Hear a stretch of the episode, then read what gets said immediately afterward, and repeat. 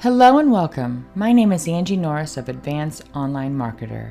Welcome to episode number twenty of my podcast series titled Ordinary to Extraordinary Business. This episode is titled Passion Pursuit Number Three, Monetize Your Passion. If you missed the first two episodes from this series called Pursuing Your Passion, where I cover how you go about finding, monetizing, scaling your passion, as well as living your passion with intention, be sure to go back and listen.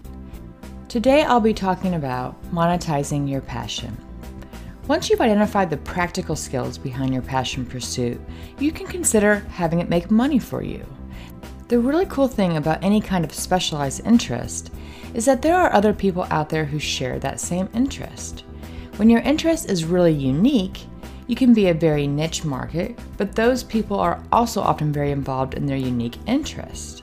But even if your passion is a more general arena, there are always ways to make money from it. Number one, example, find a job. Since you've already done some research on job descriptions that relate to your passion, you can look further into those descriptions to see what the kinds of companies that hire those people. If you are able to secure a job and use your career to pursue your passion, kudos to you. Many people aren't able to work in the arena they're passionate about, and you should fully enjoy and appreciate this opportunity. If you don't find a job right away, consider volunteering for an organization.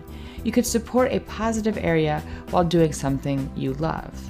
Another example would be starting a membership site or a list. Many experts create websites or email lists where they share information on a regular basis for a monthly fee.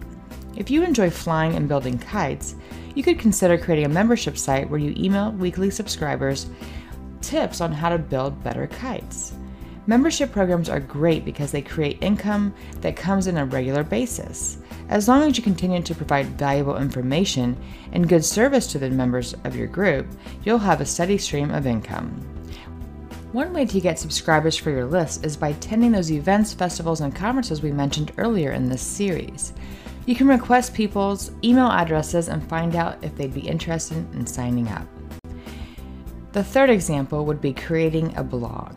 Blogging is very popular and can be a great way to share your knowledge and passion while making money from it. With a blog, you can make money promoting products, selling ad space, or even selling your own products. Plus, by blogging about something, you get the opportunity to showcase your knowledge and discuss your passion. There are many, many other ways to monetize your passion, from coaching and consulting to developing information products to sell. Focus on one at a time, and before you know it, you will have several service or product offerings possibly making money for you. I hope you are enjoying episodes from the Ordinary to Extraordinary Business Podcast. If you are ready to escape the ordinary, please continue to listen.